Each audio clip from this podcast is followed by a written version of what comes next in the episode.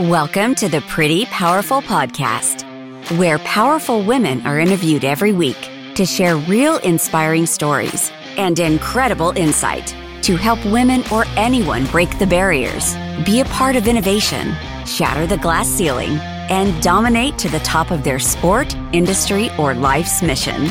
Join us as we celebrate exceptional women and step into our power. And now, here's your host, Angela Gennari. Hello and welcome to the Pretty Powerful Podcast. My name is Angela Gennari, and today I am here with Ann Carden. Thank you so much for joining me, Ann. How are you? I'm great, Angela. Thank you so much for having me.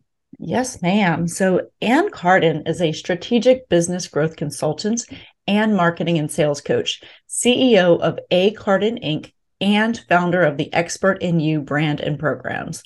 She is a three-time author and #1 international best-selling author, speaker, and podcast host of Expert in You. Ann has more than 41 years of business, marketing, and sales experience. She spent 13 years in corporate business management, managing multiple million-dollar departments for a multi-billion-dollar national retail corporation. She has been an entrepreneur for over 30 years, building and selling 5 previous businesses. Working as a consultant and coach since 2010, Ann has helped hundreds of coaches, consultants, and service businesses add hundreds of thousands and millions of dollars to their business in over 50 different types of businesses. She has also trained and educated thousands of business owners, entrepreneurs, and professionals through speaking, workshops, seminars, and social media channels. So this is so exciting. And then I also wanted to just recognize that you were recently inducted into the Who's Who in America for Entrepreneurship and into the Who's Who in America for Professional Women. So impressive. Thank you so much for joining me, Ann. Thank you. It's my pleasure. Well, I want to go ahead and get started with you are a serial entrepreneur, which I love those because I consider myself one as well. And nobody really understands what it takes to, start a business, run that business, exit a business, and then have the tenacity to go at it again. So we're a different breed of people, aren't we? Are crazy. Call us crazy. Yeah. knowing what it takes the first time, you think, okay, I think I did that. It hurt a little bit, but I'm going to go back in the ring and fight it out again. So it's funny you say that. I actually just did an email a couple of days ago, and I said, I always thought starting a business was the hardest phase, but I realized it's actually the easiest. It's easy to start up a business. It's when you are really trying to grow and do something really big that now you need to know some things, right? So. Yeah, you're so right. Because when you're starting a vision, you have the fuel of hopes and dreams and vision, and all those things are exciting. But once you're in the weeds of the business, you have to constantly level yourself up and make yourself relevant. And it is so hard. The middle is the grind. That's the real grind, not the startup part. No, I agree. And I always thought, I don't love the startup phase. But I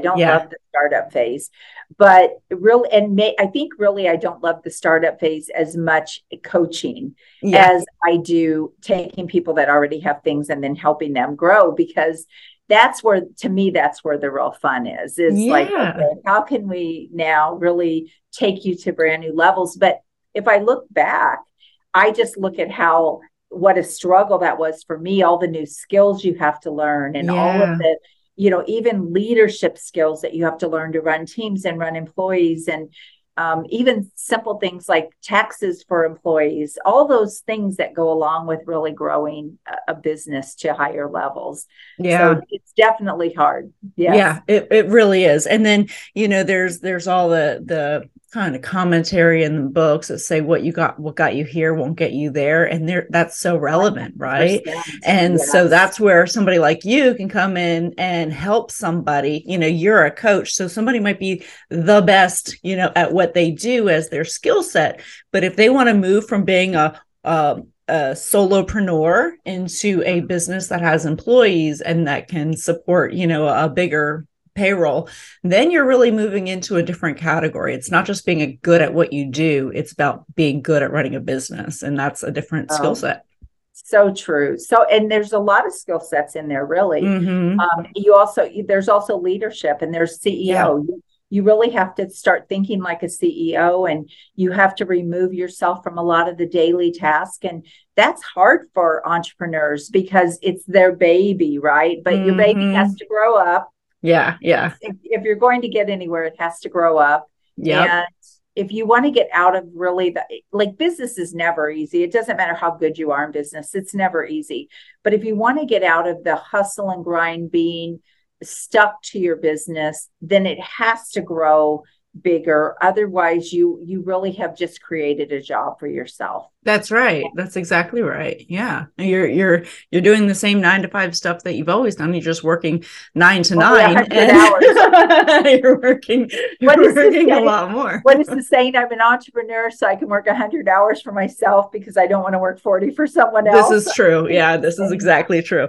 But do you find, and this is the struggle that I'm in right now, is I've had employees with me for so long, or I'm so, I know I work in the business a lot, and, I'm the visionary and I'm the one who started the company, but trying to pull myself out of the in the weeds business and be the CEO is harder for other people in my business than it is for me. And I don't even understand that part. So do you find that people have trouble with that part of it, where they're struggling with the other people in the business letting them go? Yes. And so that is also part of just being a leader and leveling up your business and really standing in your power and your business. Oh my gosh, I could tell you so many stories of situations, because as you are growing, especially when people are growing with you, they were used to having that access to you. They were used to you doing a lot, picking up the slack and doing a lot of the things. And so in a lot of ways, they sometimes feel very left behind. But here's what I tell people. The people that you start with may not be the people that you grow with. Yeah. And that's a really important thing to know. If they can't get on the bus, so to speak, with where you're going, where your company is going, where your mission is and where your vision is. If they can't get on the bus with you, then they need a different bus, because and sometimes you can move people into different roles that are a better fit as your company grows. So I've done that in the past, but it is hard, but it's just like people that don't want to change. Yeah. Can only do so much, right? Oh yeah. Yeah. So that is a hard place to be. And a lot of times that's one of the reasons why people struggle to step out of the daily task, and sort of this guilt that goes on. Oh, I've experienced all of that. Yeah, I'm sure you have. Yeah. Because, as a woman, you have a heart to serve because of what you do, right? You're consulting. Right. So you're taking all of your 30 years of business entrepreneurship, and you're now turning that into how to help others. And I love that. But, I think that as women, we have especially find it difficult to remove ourselves, because I have employees in the company, and I have to constantly say, guys, listen, I don't want to be the bottleneck. And every time you give me something to do, or every time you're waiting on me to make a decision, or every time, you feel like this has to be, I have to be part of something, I'm the bottleneck. I have 20 things coming at me at a time every single day. Right. And this is going to be one of the tasks. So if you can pick it up, I empower you. Go do it. Go do that. Go do it effectively. And I was like, or it's, hey, let's go over this and we'll review it together tomorrow. And I'm like, no, you review it. And then you tell me what questions you have, because I don't need tasks. I don't need to-do lists. And so you don't need to be in the weeds with everything. No, I don't need to be in the weeds. They need to take initiative and do what they need to do on their own, and then come to me if they're having a problem, but don't expect me to do your job with you is what I'm my frustration. Right. Or I might as well just do it myself. Right. Why do I need you? Right. Exactly.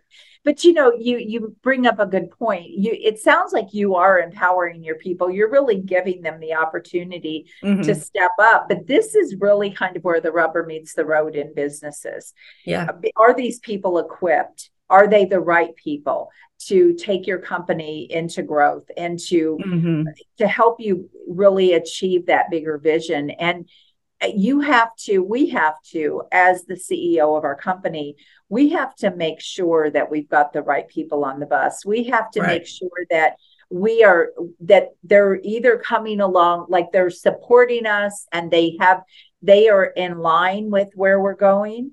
Or again, you have to sometimes make hard decisions as a CEO, but you can't grow a company and reach your full potential if you are doing all the things that you talk about. Right. If I have to do everybody's job with them, then it doesn't allow me to do what I need to do as the CEO, which is everything is different than what they're doing. So yeah, that's one of our struggles today. So or this week or always. One of the things I tell people when I'm working with them is if you are working more than 10 to 12 hours a week in your business, you are losing money. And a lot of people don't realize that, and they don't think about that. And sometimes that's a way when you're trying to get your employees to come along with you and get on the same page as you, sometimes that is a way, look, I want to be around for a long time. I want to be sustainable. As this company grows, if I don't step into a CEO role, if I'm not able to do that role, I'm responsible for the people that are working for me to pay their paychecks. Their families are dependent on me. Your families are dependent on me. And sometimes when you can, what's in it for them besides just a paycheck, they can start now seeing, oh, okay, because things can fall apart a lot faster as a company grows than when a company was small. And you've got a lot more to lose because now you have other people's lives on the line as Absolutely. Yeah. People are depending on me to keep a roof over their head. And I can't do that if, I'm constantly in the weeds in the business and I'm not able to focus on growth and structure and, the operations that need to happen in order for the business to move forward. So yes, I 100% agree with you. So you've owned several businesses and I love that you have successfully exited a few of those. And so you're still running the others. And so that's to me, very, very inspiring. But what made you make the leap into coaching? Yeah. So after building 5 other businesses, in my last 2 businesses, I worked with a business coach. Okay. And it was so impactful and it was so valuable. I was in a new market. I had opened 2 new businesses. It was during a recession and I couldn't get those businesses above break even and everyone else was shutting down. And I didn't have a business problem as much as I had a marketing problem. And I had always struggled with marketing. So I hired a business coach. Before that, I didn't even know business coaches existed. Yeah, so she was the first one to kind of come in my face and say, hey, I can help you. And I didn't even really know how she could help me, but I knew that I couldn't keep doing. Or actually, I take that back. I was running 4 businesses at the time. So I was going back and forth between the 2. They were about an hour apart. And I did that for about a year. And my husband said, I was living those businesses. And even employees in both places running them. I was exhausted. I was on the road. I was back and forth. And my husband said, something's got to give. And that's when I made the decision to sell 2 of them. And so I hired her because I could not get the other 2 above break even. And I was exhausted. And I just, I didn't even feel like I even knew what to do at that point, even though I had built all these businesses. And it was truly a marketing problem. I was literally racking up credit card debt, trying to market that business.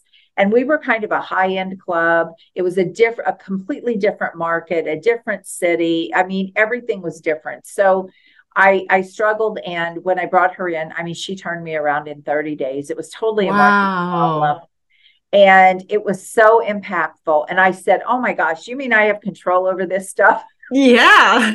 And that's awesome. Said, yes, you do. And so I really started learning. She was one of Dan Kennedy's clients. So she had worked with Dan Kennedy for years. And so she was not just a brilliant businesswoman. She was, a multimillionaire and she was so brilliant. And she was also a brilliant marketer. And that was the thing. It was a combination of those two things together. Funny thing, though, she ended up copying my business model down the road for her business, for one of her businesses, which was kind of funny, but she did help me with the marketing side, and it turned everything around. And all of a sudden, I felt so like she really empowered me to take that business to brand new levels. And it was that I said, you know what, I want to do this for other people. And I literally became such a student of business, marketing, sales. Like, I dove in. I said I probably got a 6-year degree in a year. I mean, I couldn't get enough of it. And I started realizing as I talked to business owners, oh, wow, I've actually acquired some knowledge here. And I actually know some things that I could help them with. And so that was kind of how I stepped into it. So I still own those two when I started coaching, and then coaching just took off. And I made the decision to go ahead and sell those others. Like, they actually felt like they were dragging me down at that point. My heart was in coaching. Yeah. I always say, when I'm done with something, I'm done with something. I am that kind of, like, it takes a lot. And then when I'm finished, I'm out. Yeah. And that's how I felt with those two businesses. It's like, no, I think this is my vision for where I want to go. So. Well, I love that story, because, you know, so many times in our business, we feel stuck and we immediately think it's the business, right? Like, nope, the business is just not going to work. There's a problem with the business. And sometimes it's a problem with us. And sometimes it's a problem with the vision. And sometimes it's an external problem, but we just got to figure out what that is. And we can't just quit. You know, it's just similar to being in a marriage, right? Like, you don't just quit when one thing doesn't quite feel right. You gotta keep going and figure out, you know, the root of the problem, and not just, you know, the surface of you know, what it's showing. Because typically that's really the value of coaches. Mm-hmm. I mean, again, I wish I would have had coaches all through the years. I can't even imagine, you know, where I would have been. The thing that I would say is things would have happened faster, and they would have been less costly. So not only would I have made a lot more money, because they could have shown me ways and paths to do that, but it was what they could have saved me along the way, and also how fast things could have happened. And that's really the value of coaching. It's like, sure, eventually you can figure everything out. I mean, it's a slow path. It's like, I always say, do you want to take the horse and buggy to your success, or do you want to take the jet plane? If you want to take the jet plane, work with someone who knows what they're doing, because even when you know, what's the saying, when you're inside the bottle, you can't read the label. And that's so true. I always say, when you're playing the game, when you're in the game, you can't see what's going on. It's like, you can't see what's going on if you're a fan in the stands, and you can see the whole ball field, and you can see all the bleacher, you can see all the fans. But when you're in the game, you can only see one little piece. And you need that outside perspective. And because we have that today in the marketplace, that's why more and more millionaires are, you know, coming up every single day. It's like 1,000 a day now in the United States, which is crazy. Yeah. But it's all because of what we have access to that we didn't for many, many years. Yeah, absolutely. Yeah, I agree. And the knowledge is out there. There's so many resources. I remember when I first got out of college, I was reading tons and tons of books, because I had a psychology degree, but I decided to start a business. And, you know, those two things just didn't go together. And so I'm trying to learn about how to run a business through books. And so you can only consume so many books in a month. Right. And so I was trying to just, like, catch up and feel like I could keep up with, you know, how fast business was moving, and you just can't. You know, you need somebody who's been there. And because I made all the bad mistakes, all the costly mistakes, you know, myself, and then I learned from it. But, you know, it's much better if you can, you know, somebody else can guide you along the way and help you avoid some of those pitfalls. Well, and it just keeps you, there's so many benefits. Like, it keeps you focused. First of all, it's like, okay, where are you trying to go? It keeps you focused. It keeps you on course. And it, you know, helping you course correct along the way. And when you get to a level in your business where you're kind of at the top and you don't have anyone, right? So you need a sounding board. You need someone that has that experience that they can interject that experience in and guide you to go the right direction and overcome things much faster. And sometimes just giving you even that moral support that you're doing the right thing, because as your company grows, as your business grows, decisions get harder. And sometimes you have to make hard decisions, whether it's with employees. Like I can tell you so many business owners I worked with, and they just held on to employees too long that were just literally a cancer to their business. But it was so hard for them to let go. Like I remember one client, he said, well, I'm so afraid this guy has been so ingrained in my company for so long. I'm afraid if he leaves that everybody will go with him because everybody likes him and all of that. And so we started preparing for that. I said, then don't put yourself in that situation where if everybody walks out, you're up a creek. Let's start hiring. Let's start interviewing people and start preparing for that to give him an exit. And that is exactly what he did. And long story short, nobody left except him anyway, which typically what they fear the most doesn't happen. Mm-hmm. But it just gave them that kind of security that, okay, we're going to be okay, even if people do walk out or even if people do leave. And so just something as simple as that, but that's huge for a company, because if you sit there and you sit on that, it just eats at you, and it takes that energy and everything away from the big things that you need to be doing in your business and in your company. So. Oh, absolutely. I know for certain I've held on to people for too long, people that I knew just were not adding value to the business. In fact, they weren't just not adding value. They were taking value out of the business. Yes. And I think like, many women, we have that hope that, things will get better. We have that empathy. It'll be okay. They're going through a rough period, but really they may have gone through they may have been on the positive swing when you first hired them. And so you had better aspirations than who they actually were. But it's a tough call. It's a really tough call on when to let people go. And we always tend to hold on for a little too long. Yes.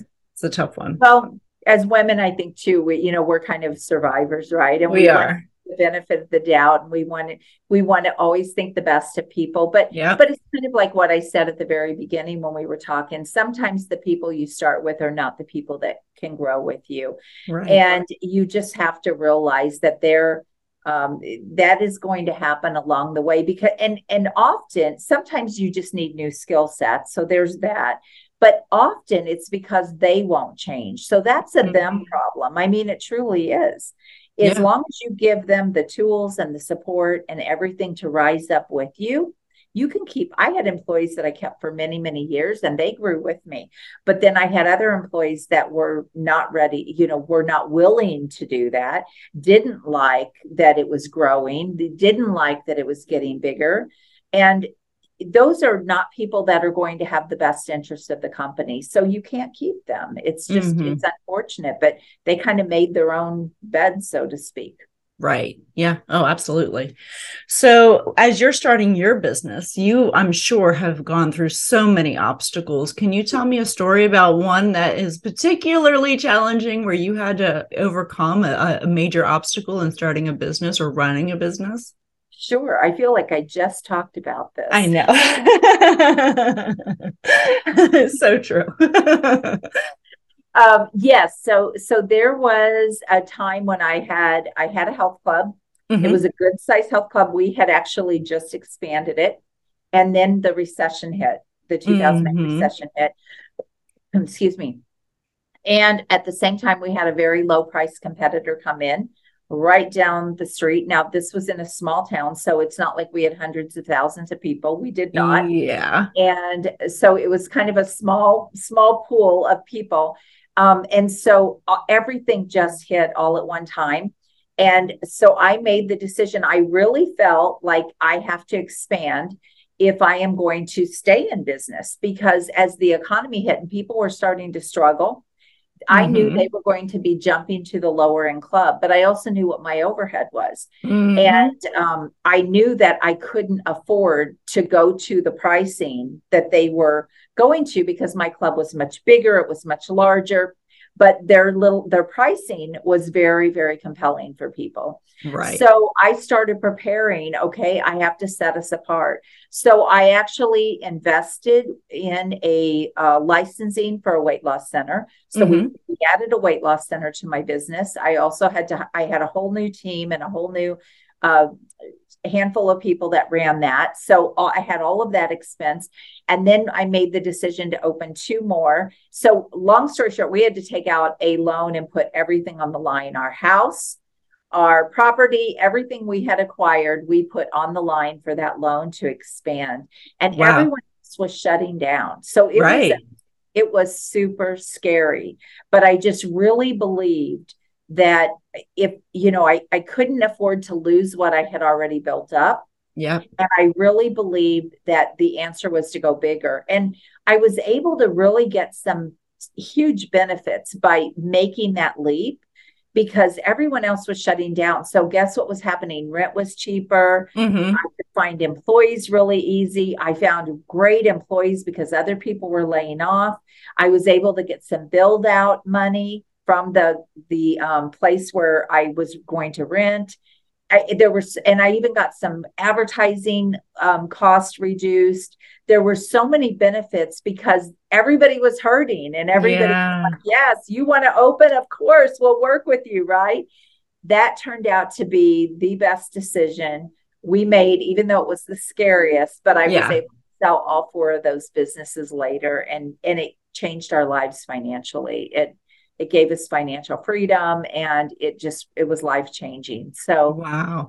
Well, I love that. And what I love about it is the audacity that it takes to make a decision like that when everyone around you is shutting down and the economy is out there and the news is like, it's so scary. The world is scary. Don't, save your money. Don't spend anything. And you're like, no, we're going to double down. Like we're doubling down on this. And so you did, but the audacious decision-making, that's what I love about it. Oh gosh. When I think back now and really what is the first thing to go when the economy, takes a dip is people's fitness and their health club memberships and things. I mean, it was a bold thing, but there were a couple things that really saved us. And the reason why it worked is one, people, when the economy's tough and things are tough, they start sort of looking inward a lot of times. And that like the weight loss took off. People didn't feel good, right? They were stressed out. So they started looking for ways to feel better physically. So that was the first thing. The other thing though, is that we stayed in the premium market. And when you stay in a premium market, they're not as affected. And that was the difference.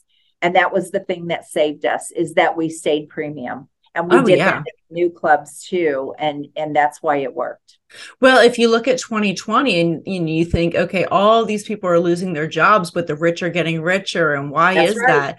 And it's because the wealthiest, they're not as impacted by economic downturns because they have multiple streams of income. They've reinvested, they've set up trusts. Like they have so many safeguards against, the inflation and the economic, impact that we have as regular, middle class, lower class, doesn't matter. Actually, we're not.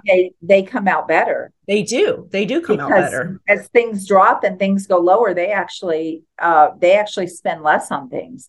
Right. Well, and they're able to capitalize on opportunities because that's the one thing people don't realize is when you have a recession, like we might potentially be going into right now, that is the land of opportunity. If you can get in during a recession, the chances of success, because at this point you're climbing the mountain, right? And so you're climbing the mountain and you're only going up. It's tough, but you're going up. Whereas if you like everybody who jumped into real estate in the middle of, the pandemic when real estate prices were surging, well, you know what? They were on the downslide. So the only way to go is down. So now they're regretting being in, realists, some are regretting being in a market where they got in at that the peak of the market, and now they're going down and wondering why. Well, it's best to get in on the ground. I was waiting for it to go down because I'm like, okay, already looking, where can I invest?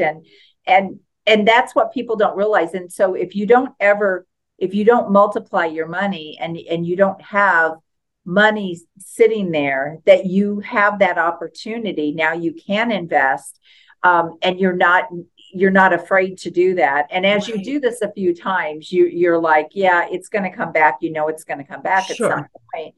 Then you can capitalize on those opportunities. And that is why the rich get richer. That's why people get wealthier, and they're just not affected by a downturn. In fact, like I said, they actually come out ahead because they don't spend as much for things because everything drops, right? And people are desperate. So that's why I'm just such a believer that staying in a premium market is definitely recession proof because and there's nowhere to go when you're already at the lowest part of the market. And, when we talked previously, this is something that I brought up, is that we just lost a major client they came back and said, we decided to go low bid.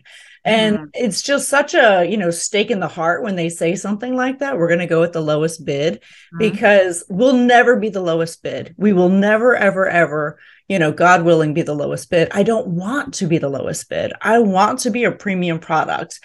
And for anyone who's going to go lowest bid, there's this understanding that you're risking some very important things when you go low bid, quality, details, there's a lot of things that you could potentially be risking. And in my business, which is security, more than likely what you're risking is the patrons or the people at your facility. So, they're the ones paying the price. When you talk about that, yes, you're absolutely right. First of all, quality is going to suffer. But when that low price competitor came in, for example, and this is something that I want to share with you, is sometimes those low bidders don't make it. They don't survive anyway. They might cut you off this time, but the long haul is they're probably not making enough money that they're going to be sustainable. Right. And that's what happened with that club. Years later, they came back and wanted me to buy them out. Oh, interesting. Yes. And so I was already out of the fitness business by then. I was coaching and helping people in their businesses. And they called me and they said, we would like to exit and we want to know if you want to buy us out. Well, I did not think I wanted to get back into the business, but I thought, I'll go talk to them because I can just put somebody else in there to run it. And if it's, but I always knew, here was the thing, when I was going through all of that and I took a hit because they came in as the low price competitor, I always did the math in my head. Like I knew what they had to be paying for their building. I knew what they had to be paying for all the stuff they had. And because I knew I knew what it took to run a business like that. And I always would say, I don't even know how they're doing it. I don't even know how they're doing it. And that was always my response. I don't even know how they're doing it. They can't possibly be making any money. And so long story short, I go in to talk to them about buying that business, and they opened up their books and I said, it's never made a profit.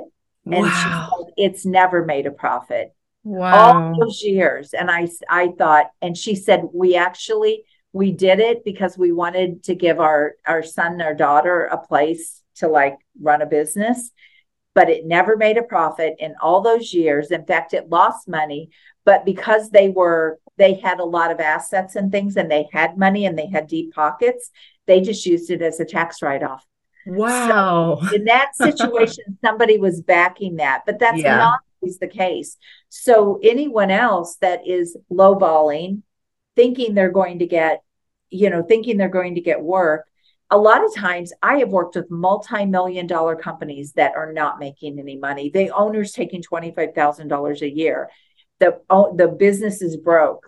They're literally the next, if somebody doesn't mail in their check to pay them, they're out, right? And so that happens a lot. So you can't ever look at something and say, you might get hit this time, but they're probably not going to be around for the long haul to hit you. Right. Well, and it's only going to take one major lawsuit for them to be gone, you know, because they're going to cut enough corners and somebody's going to get hurt. There's something that's tragic is going to happen because they're just not doing what they need to do as a security company or, you know, insurance and training. And there's so many things that create overhead, but also create value for our company. Mm-hmm. You know, they're going to miss something and it's going to be a lawsuit. And it'll just take one. It only takes one. So yeah, it's unfortunate. It really is unfortunate. But, you know, I think every business has their lowball competitors. And you always wonder, like, you know, is it worth trying to drop our rates for? And I always say, no, we don't swim in gutters. So we're just going to keep where we're going to keep flying high with the eagles and we can let them swim in the gutter, but we're not going to do that. You know, it's interesting when you're talking about this. This is something, too, that I've done this little exercise with clients over the years when they're afraid to stay at premium prices or even get into that market. And so I do the math with them and I say, OK, let's just say you lose 10 clients charging what you're charging. Mm-hmm. And let's look at if you didn't even get any new clients, but these were now your prices and you were just sustaining. They're always making more money, even if they lose 10 clients. So if really you do the math, and I'm just using 10 as a number, but if you do the math, you will see that you actually, like if you came down to that bid, you would actually see, wow, I would have to lose this many clients before it actually would impact my business. So when you're working at those higher fees, you're obviously you don't have to work with as many people. You don't have to have as big of a team. You don't have to have as many employees. There's so many benefits that people don't think about. When you're working at the bottom, you've got the hardest business ever, right? Because it's going to take so much to manage, so much more team, everything, because it takes so much more to make any kind of money. Mm-hmm. It's like Walmart versus Neiman Marcus, right? Or Walmart. Absolutely. And so a lot of people don't realize that. I teach people how to build $1 million business with a handful of clients. That's my pitch, right? Or you can have $1 million business with, you know, $1,000,001 clients. I don't know. You decide which is going to be harder. I personally think the $1 clients are going to be harder. Yeah, for sure. 100%. I agree with you. I always say we put just as much work into those clients that are, you know, the smaller clients that have, you know, very low overhead. And like, I might as well go do the higher revenue stuff because it's going to be a whole lot less headaches. This is what we don't do B2C. We don't do business to consumer. We only do B2B because I'm like, it would take 100 clients for us to make what we make on a business client. And they're gonna take, you know, not just 100 times more effort, but 1,000 times more effort because everybody thinks their one personal event is the most important thing that is going on in the world. And, you know, from our side, it's like, okay, it's going to be a challenge. So we just don't do B2C. Yeah, I agree. Most of the people that I work with, I move into the B2B market or into the professional space if they're not there, because of exactly what you're saying. There's more money. You can be more premium. And quite honestly, it is less work. It's a lot less headaches. Well, because, you know, when you do the B2C, people will take advantage. You know, they think if they complain enough, they'll get a discount. If, you know, it's just, there's a lot more that you lack the professionalism. And without the professionalism, it just increases the number of challenges that you're going to have. So, you know, when you're working in B2B markets, you have that professionalism. People are going to maintain, they understand not to burn bridges in an industry. And, you know, you want to do the right thing for each other because you're both in business. So yeah, I agree. So tell me, as you're going into the coaching world, which is a totally different animal than running a business, because now you're helping other people run their businesses. What do you find to be the biggest challenge among small business owners or mid-sized business owners?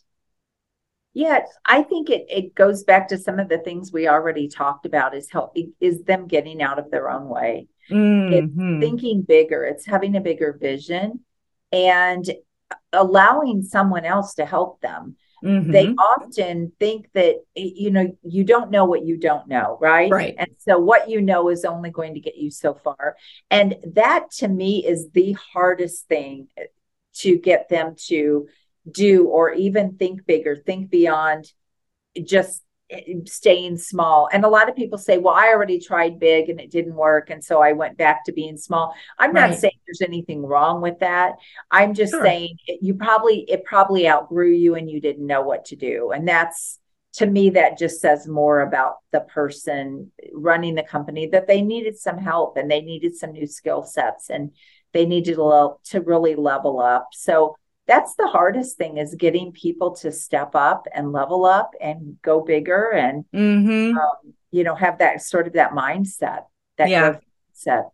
Yeah. It is a challenge because you get so much in the weeds, and then you think, okay, if I grow my business by 10 times, I don't have 10 times the amount of, capacity on my time and my effort. But it really isn't 10 times. It's less. It doesn't grow. It's not that way. It's just, it's hard to envision when you haven't been there. Right. No, they do. They equate more money with working harder. They equate uh-huh. more money with more time away from their life. Well, it can be that way if you don't put the right things in place, if you don't structure things. But I always say there, nothing's a bigger hustle and grind than when you're at that low level in your business. Yep. And yep. everything's dependent on you because you right. don't have the money. And there's sort of this bridge that you have to cross over, right? Like yep. you're here, you're small, you're ready to go big, and you have to make that leap. And a lot of people are just so afraid to make that leap. They're afraid of, they think if they lose money at any point, that's a bad thing. But as mm-hmm.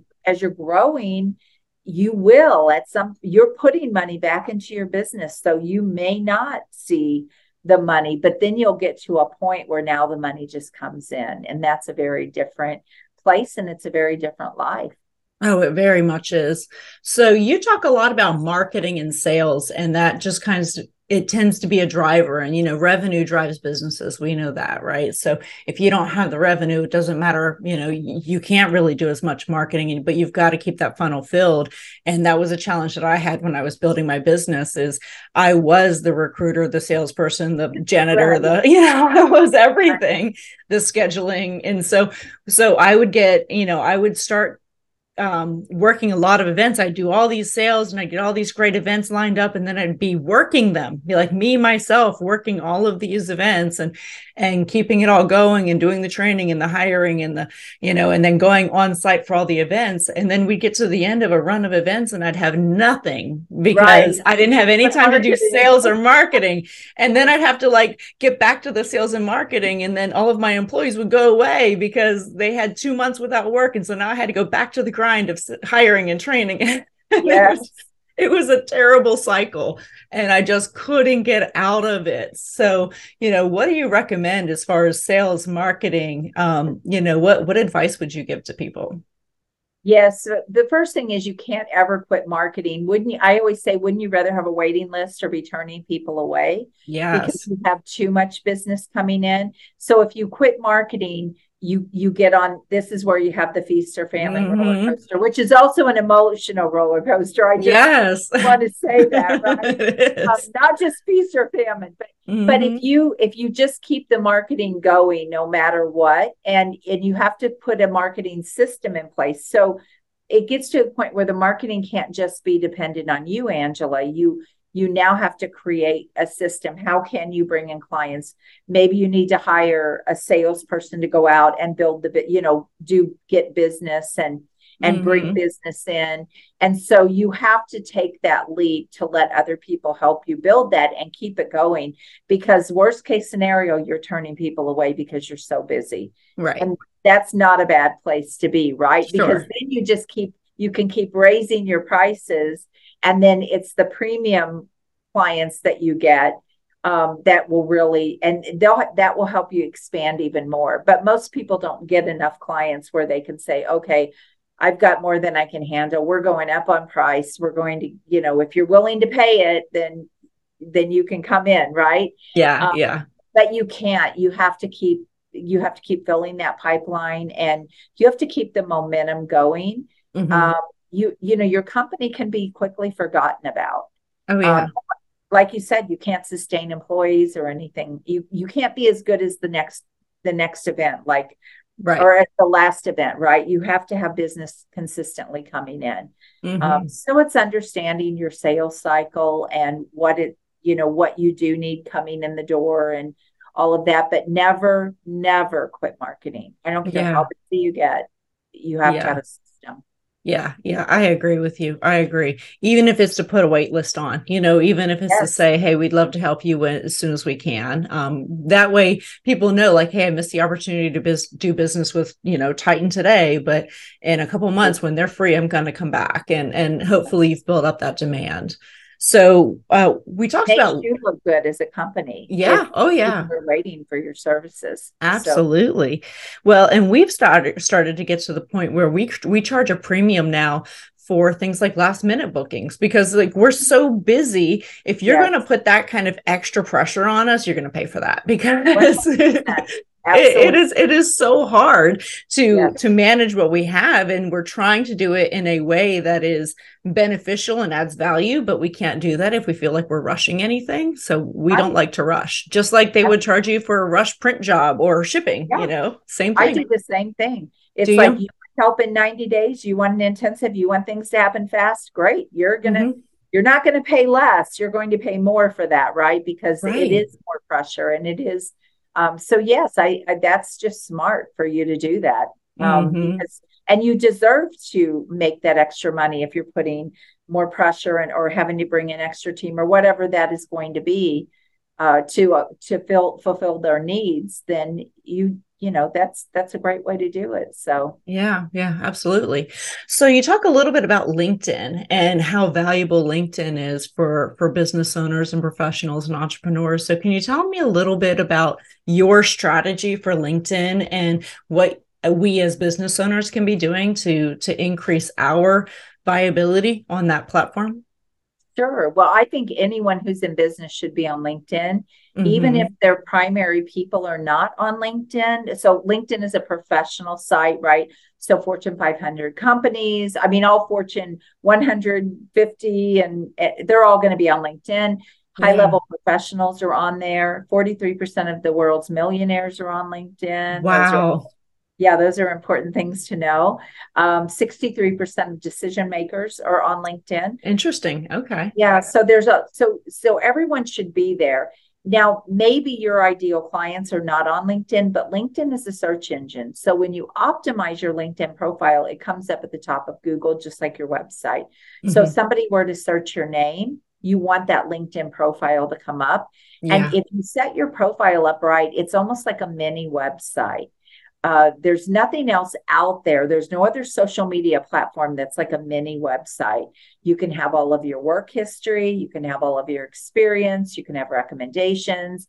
You can have your education. You can have featured things that you want people to see. You can have a newsletter on LinkedIn. You can have a blog on LinkedIn. There's no other platform that is as robust as that. Think about that, so It is a place where everyone should be, but you want to optimize it for your ideal clients. And you want to make sure that when you set up that profile, it's about who you're targeting and less about you. So there are places on there for you to have your company and what you're all about and everything. But where people make the mistake is they set up their LinkedIn like a resume, and you're not looking for a job. Right. You're looking for business. Yeah. So you want to set it up so that it's relevant to the people that you want to attract, and you want to use it as an attraction tool. So that's the very first step in LinkedIn, is making sure that profile is set up in the right way. Okay. Yeah, that makes a lot of sense. And it also, it helps you to build your own brand, right? So I think brand building is really important as a leader. So it's not that I'm trying to separate myself from Titan, my company. I'm just trying to build my own personal brand as well, because it adds value to Titan, because, obviously the two of us are tied together. So two brands, kind of in cohesion. So I do try to work a lot on building that personal brand, and LinkedIn is a big part of that. Yeah, super excited, because if you ever decide too that you want to sell and you want to exit and you want to start something else, and that was really why it was so easy for me to jump when I sold and exit, when I exited my business, it was really easy to jump into coaching because people knew me. Yeah. They knew what I was all about. Maybe they didn't even really remember the name of my business, but they knew me. And so it was really easy to step into that next thing. And we all have a personal brand. You can either create your own or somebody's going to create it for you. Trust me. So, yeah, this is true. So, this is true. Yeah. I always say own your Google Google results, because if somebody Googles my name, I know what's going to come up in those Google search engines. Yeah. And, I want to control that to the best of my ability. And you want to own that. So that means putting out as much good content and as much relevant information that is aligned with what you're trying to build. And so, I want it to be 3 pages of nothing but positivity and great, content. So, that's one of the things I help people do is really build up an expert authority brand, so that when people do Google search them, they really come up 2 and 3 pages. It's just good stuff, just really good stuff. That just build you have to know that when a business shows up like that or a person shows up like that, they've been around for a while. They're not just out there scamming people. And so the other thing about LinkedIn though, that I want to point out is it has the greatest search engine as far as or search capabilities, I should say. So for your target market, you get features on LinkedIn that you can't get anywhere else. So you can search companies by revenue. You can search companies you can search people by their job titles. You can search you can search companies by how big they are. By location. There's no other platform out there that you have those capabilities. So it's very much like if you were to go to a list broker and buy a list and say, this is what I want, you can do that right on LinkedIn on Navigator. So you can build your own list. And actually, truth be told, that's how a lot of list builders get their list. Interesting. Yeah. Good to know. Yeah. I had no idea, because I use LinkedIn to post on a, fairly regular basis, but I know I'm not doing it nearly as much as I should. What do you think people should do? How often should you post on LinkedIn? I believe daily. Yeah. And I know when you and I talked before that I said this, LinkedIn doesn't like you to be spammy on the, they're not looking for 5 and 6 posts a day. In fact, they will kind of ding you for that. So if you are going to post more than 1 time a day, you want to have an 8-hour window in between. So you could post morning and night if you wanted to, and kind of see how the algorithms, the great thing about LinkedIn is it shows you have features where you can see how people engage on your stuff. Yeah. So you can see how many views you got. And it really gives you great data. LinkedIn gives you great data. So you can use that to sort of determine what is going to work best for you. Is it going to be video? Are people responding more to your newsletter? What is my target audience responding to? And what is getting the most views and all of that. So LinkedIn gives you all of that data, but typically once a day on LinkedIn, you have to be consistent. If you want the algorithms to help you at all, you need to be consistent, and LinkedIn rewards you for that. Yeah. And the engagement altogether. And this is one thing that I'm not great at. I'll make a post and then I'll go on about my day and I totally forget about it. But, as people are reacting or as people are commenting, responding to them is also going to help you, isn't it? Yes, it actually does, because it not only helps the algorithms when you respond, it keeps your posts going longer because, it will keep coming back up. But the other thing it does is it builds relationships with the people that are responding. Absolutely. And that is a way to open doors too. And there's a lot of little ninja tricks and apps on LinkedIn that you can use, or on social media in general, but that's one of them. Think of it as a relationship. If somebody said, hi, Angela, and you didn't respond, well, how would that look? Right. You just walked away, right? Yeah. And so you have to really kind of treat it that way. It really is. Now, do we always catch everything? No, there could be so much, right? But for the most part, you need to try to do a really good job to thank people for responding. You need to do a really good job to just connect with people and let them know, that you saw that they responded. All of that is just relationship building, but also LinkedIn loves that. Yeah. And that's what they want. They want people interacting, and they'll reward you for interacting with people. Absolutely. So. Well, active engagement is just one of the best ways that you can really kind of get yourself out there and, yes. and make your presence a little bit more permanent. I talk about permanence of presence when I did a keynote speech. And that's something that I think is really relevant. Like, how are you? Will people know what you're thinking when you're not in the room? And I think so, like, my staff knows me well enough that I don't have to be in the room. They know how I'm going to react to a certain situation or how I would answer a question. And that's what you want. And the same thing with LinkedIn. Like, I'm pretty vocal on LinkedIn. There's some things that I just flat out disagree with, and I will put it on there, but not in a disparaging way, but I will, I will speak my mind. So, people know where I stand. Integrity is very important to me.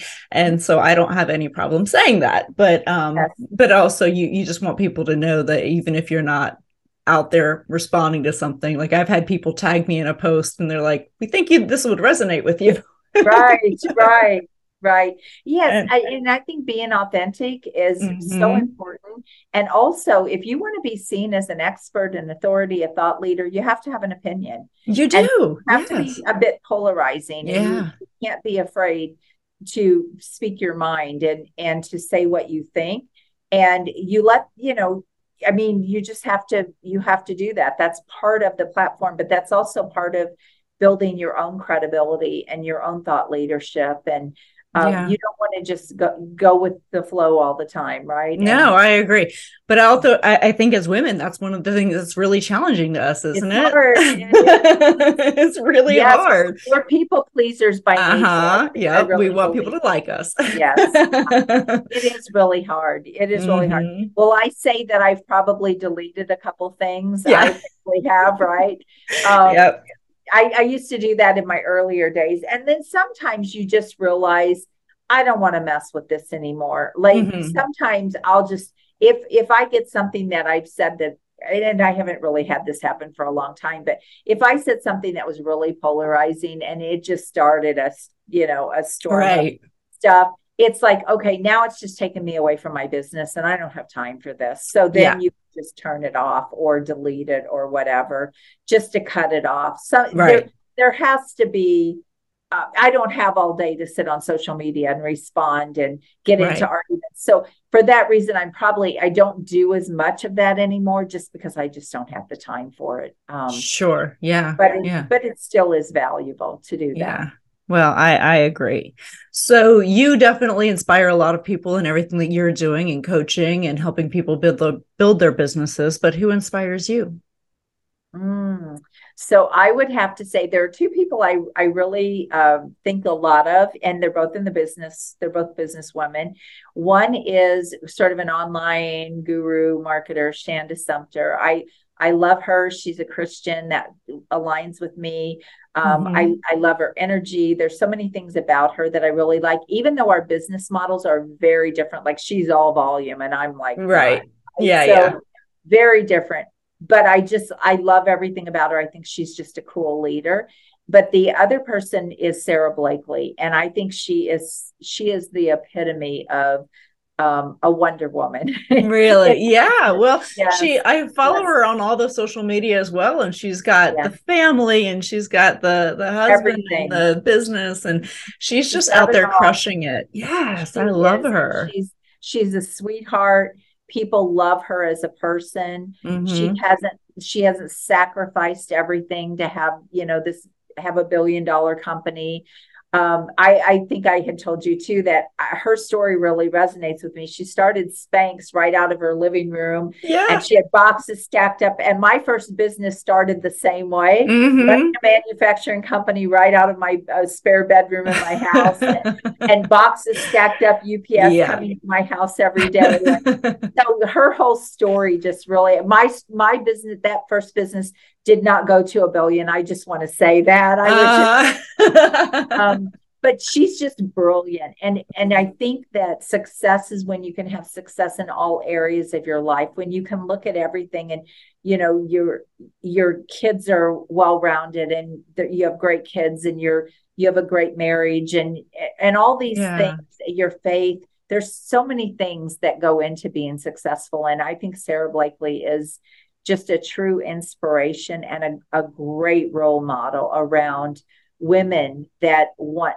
it all, really, to know that we can. I don't want to sacrifice everything for my business, but so I think it's important to kind of keep that vision. Mm-hmm. I agree with you. Yeah, I admire her a lot, and I admire a lot of women who are able to have great balance and, you know, show the world that you don't have to choose one or the other, right? Yeah. Like you really can. You can do it. You can't do it all perfectly and expertly, but nobody can do anything perfectly. So let's just get beyond that. Right? So exactly. We're fallible.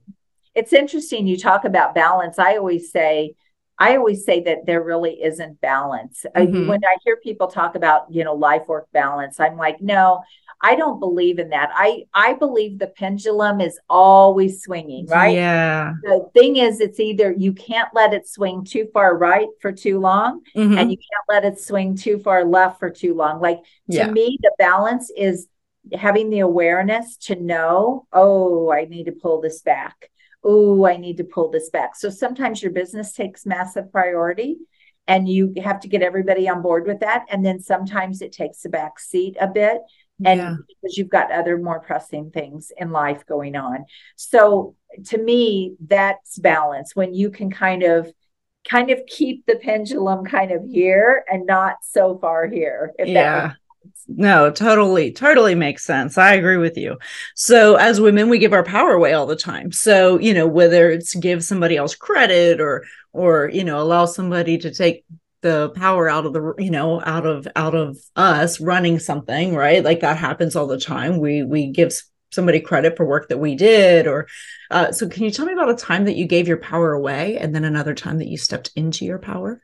Well, I'm always having to step into my power, but easy to give it away without realizing it. So a couple of days ago, I ran a virtual event, and I had a room full of coaches, consultants, professional entrepreneurs, and I'm teaching them and training them. And what I didn't do that I usually do is establish authority at the beginning and say, okay, I'll have a time for questions. You can put the questions in the chat or write them down so you don't forget. And then I'll have a time to do that. And I did not do that. And we didn't keep everybody's mics muted. And that was a huge mistake, because then I had a couple of people that, as I started going through the content and teaching, wanted to know specifically about their business. And then I found myself coaching them in a whole room full of people. Oh, yeah. And that was giving my power away. Instead of saying, let's stay, I'll answer those questions. We'll keep those. We'll do that at the end. I'm a giver. So it's really, I have to work on that consistently, because I'm like, oh, yeah, let me help you. Let me. But that was a perfect example of giving my power away, because I let that control the room instead of me controlling the room. And it was subtle. I mean, it was a simple thing, but it's those little ways that we do it, instead of just staying in our authority and keeping control of things that we need to keep control of, and not letting people take us off of our game. And that's kind of what happened. It took me a bit off of my game. Yeah. Also, I tell them you have to have your cameras on, and we even do a pre-interview with them and let them know that. So when they go off camera, I should step in, and, you know, I should have stepped in and said, okay, I just want to stop for a minute and just say, everyone in here agreed to have your cameras on. Right. And so if your cameras are going on and off, that is a problem, and it's disruptive to the room. Like, that would have been stepping into my power. I did not do that, by the way. Yeah. Next time I will. But, you know, that's simple. That's a simple thing. Yeah. As far as stepping into my power, I'm consistently doing that, whether it's with clients. I have a client right now that he's new to business. He's so brilliant, and he has all of this experience, but he's just not doing what he needs to do. And so I've had to have some hard conversations with him, because I am never about just taking someone's money and not doing everything in my power to help them get results. And so I had to have, some very difficult conversations to get him moving. And we were able to accomplish that, which was great. But it's hard as a woman. You have to step up and say, okay, I'm just going to call, I'm just going to call it the way it is. This is what I'm seeing. This is the problem. This is where we need to go. This is the problem. You get their buy-in, but that is stepping into your power. That's like, this is what I need to do for you. Yeah. So, yeah. I love that because you're absolutely right. I mean, it can be really challenging when somebody else isn't they're not upholding their side of the bargain. So even though they're paying you for you to help them, it's going to reflect poorly on you or on coaching in general if they're not following through. Because at the end of the day, if they go back and they say, oh, I tried coaching, it wasn't really that great for me, that then reflects on you. Right. And so I love that you call them out on it and say, listen, I'm here to help you. I need you to be effective at your part of this so that we can bring your business to where it needs to be. So I love that you do that and that you don't just say, what he does with it is fine, whatever. And then I only work with so many clients. And for that reason, there's too many people, there's too many coaches out there that have programs that they really don't care. It's like, you're responsible. We're going to give you the tools. You're responsible for your own results. And I do have that in my agreements and things like that. But because I work with my clients, even in my, I have a semi-private masterminds, there's only 6 in there. So it's really important that I'm still pouring into them and helping them get results and keep, I want to uphold my end of it. But he told his wife, Ann, had a come to Jesus meeting with me. And I love it. I'm on track. But you know what? It was exactly, sometimes I just have to find out, why are you not doing what, there's a reason why you are not doing what you're doing. And I feel like I need to lead them. Mm-hmm. So sometimes when people aren't doing things, there's a reason. And if we don't ever take that extra step to again, be a leader and step in and say, hey, why is this happening? What's going on? Let me help you through this.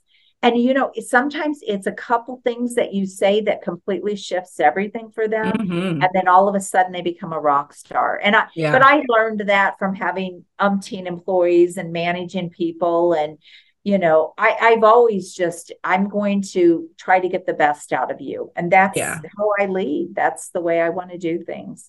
Well, and some people aren't ready to receive information, and that's another challenge I imagine you might have as a coach is that, somebody may not be ready to receive the information until you find another way to let them understand the relevance of it. And so, or people just, an example I'm thinking of is we had I belong to a CEO think tank, and we had a discussion, few weeks ago.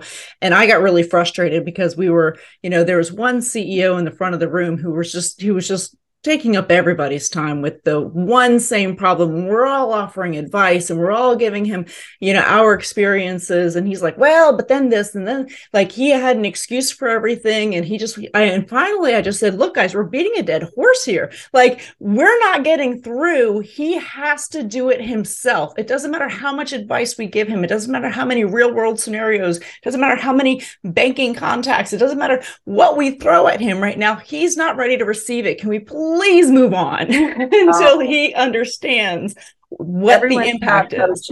Right. No. Well, and he wasn't understanding the impact of how this could potentially grow his business and, the roadblocks that he was putting up for himself. I said, he's convinced himself that this was not going to work. So no matter what we say, it's not going to take an effect until he recognizes the need. And lead a horse to water, right? But you can't 100%, make him drink. 100%. The great thing about the interesting thing and the great thing about coaching is I get to choose my clients. That's great. I don't work volume. If I worked volume where I had salespeople bringing in people and I had no clue who was coming in, I would have more of that. I don't really have that because I really do vet my clients, and I want to make sure that I feel like they're 100% aligned with where we're going. mm-hmm. and that they're all in and they're coachable. And so I don't have as much of that. I have in the past, before I figured these things out, like yeah. when I started, I had the worst clients. I say, mm-hmm. I mean, that was the thing that made me take a step back in my business. I was so frustrated with the clients bringing in. It was like, I want your success more than you. How can yeah. that? No, this isn't working. But I just had to learn, okay, who are the people that make great clients for me and who are going to go all in? I will go 150% with you, but you've got to do your part. Mm-hmm. And you've got to be receptive. And so I don't have too much of that anymore. I just, there's a reason they're not doing something, I have to find out what that reason is and then help them through that. So that's awesome. Yeah, I can appreciate that. So what advice would you give to your 18-year-old self? Learn business, start thinking business. And where a lot of people think about, oh, okay, I went to college, right? Oh, what college am I going to go to? Now, if I had to look back, I'd say start business early. Like mm-hmm. when I see these kids that are starting businesses and, oh my gosh, their future is going to be set because they learn so much. They're learning real life stuff and mm-hmm. things that are going to carry them all the way into the future. And so honestly, I am just such a believer business is the way to wealth. Business is the way to being recession proof. And, I'm just such a believer in it. So I think it's the best education you can ever get. Oh my gosh. Yes, I agree. And not the colleges, like my son has, he's trying to debate me. He's 16 years old. He just started his second business. He started his first business when he was 13, profitable businesses. And, but he keeps saying, he's like, Mom, if I can make X amount of dollars before I turn 18, do I have to go to college? And I said, yes, because college will save you from losing $1 million. And so it's just, you need some good lessons that you can take out of a book and say, good, I don't have to lose money to learn this lesson. But I agree, dive into business because I wish I had done that a lot earlier than what I did. Yes, me too. I went the corporate route and mm-hmm. not that wasn't valuable and that I didn't learn a lot about business, but I was playing with other people's money. Mm-hmm. I did learn a lot. So I don't ever, there's nothing that I've done that I regret because everything you learn from, right? But I really wish I would have stepped into business sooner than I did. I spent 13 years in corporate business management, making money for mm-hmm. other people. So I wish I would have stepped into to do it for myself. When I look back at what they paid me, I'm like, mm-hmm. oh, wow, that's just wrong. And how much you brought in for them, which is even exactly. Yeah, I agree. So one last question. I've enjoyed this conversation so much. You're such a pleasure to talk to.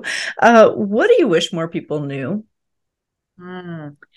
I wish more people, it goes back to what I said. I wish more people knew the opportunities that are literally all around them. Mm-hmm. And a lot of people take the safe route or they think I can't do this. I wouldn't know how to do this. Just start, open a door. Like if a door opens or you look around and you see an opportunity, just leap and jump in because it will be one of the most educational, most fulfilling, most frustrating things that you ever do. But on the other side of it, gosh, there's so much awesomeness. Yeah, there is. I love it. Well, thank you so much, Ann. I have really enjoyed our conversation. You are just so incredibly interesting to talk to because you have such great information to share with us. So, Ann, how can people find you? Yes, you can go to my website at annlcarden.com, or you can Google me and you can go to my YouTube channel, LinkedIn, Facebook. You'll find me everywhere. But yes, and if you want to book a call, you can book a call with me on my website, or you can go to acarden.com and book a call if you want some help in your business. Awesome. I appreciate that. And as always, you can find Ann Carden on prettypowerfulpodcast.com. So thank you all so much for joining us, and we look forward to seeing you on the next episode. Have a wonderful day, everybody. Thank you. Bye-bye. Thank you for joining our guests on the Pretty Powerful Podcast. And we hope you've gained new insight and learned from exceptional women. Remember to subscribe or check out this and all episodes on prettypowerfulpodcast.com. Visit us next time, and until then, step into your own power.